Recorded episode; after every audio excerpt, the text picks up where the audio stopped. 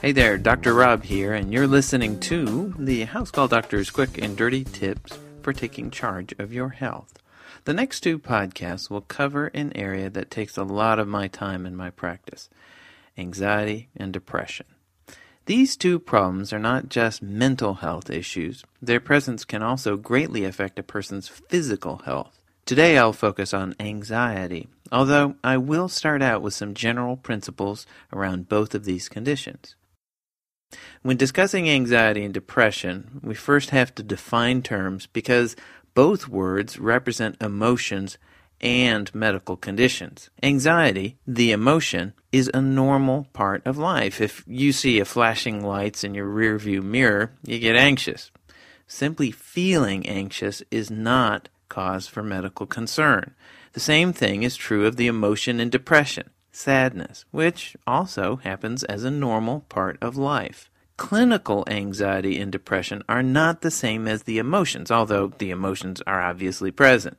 These are real medical problems that have big impact on your life. Two things separate emotional states from clinical conditions duration and severity. In order to officially diagnose clinical anxiety and depression, symptoms have to last more than three months and have to have a significant impact on daily function of life, although in reality, they're often diagnosed before three months. So I'm going to leave depression for next week and focus on anxiety now. So, what is anxiety? Anxiety, the emotion, is a feeling of powerlessness or helplessness. If you had a magic button in your car that made the police car behind you disappear, the presence of those lights wouldn't make you anxious. They wouldn't be so traumatic. It's the inability to control things we think may hurt us that makes us anxious.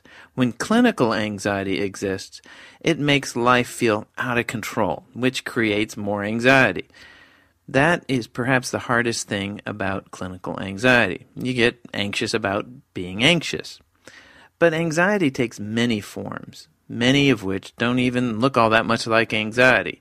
When a person feels out of control, they find ways to compensate. A good example of this is obsessive compulsive disorder or OCD.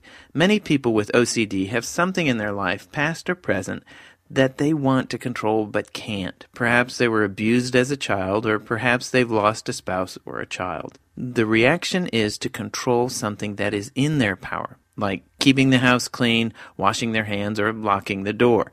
That attempt to control things becomes a compulsion, something they can't stop themselves from doing. Sometimes anxiety is a nonspecific feeling of worry or dread, such as with generalized anxiety disorder.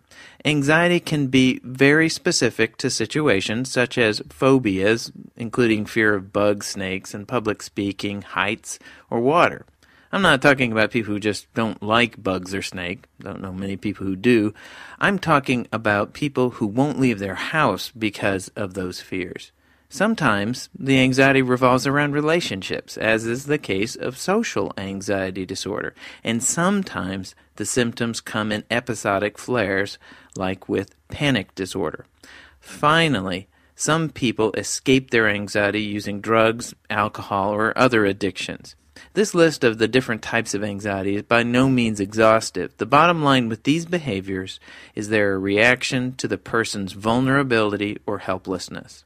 So, what causes anxiety? Like most illnesses, anxiety disorders are a mix of heredity and environment.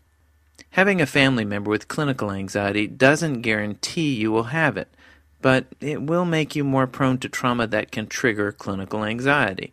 But please hear me on this important point. Anxiety has a reason.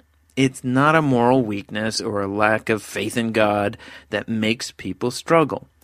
Unfortunately, people around those with clinical anxiety don't know that, and they often chide them to just not worry so much or just have faith.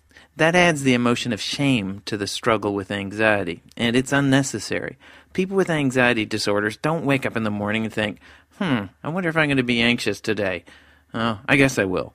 No, they would love to stop, but they can't. So, what can be done about anxiety? Well, here are my quick and dirty tips for dealing with anxiety. Tip number one don't feel ashamed. I wouldn't blame you for bleeding if I threw a brick at you, and most people dealing with anxiety have had emotional bricks thrown their way. Tip number two look for root causes. Usually there's something from the past that hasn't been dealt with that you're either trying to escape from or resolve. Understanding why you feel the way you do helps a lot in trying to overcome it. Tip number three talk to someone.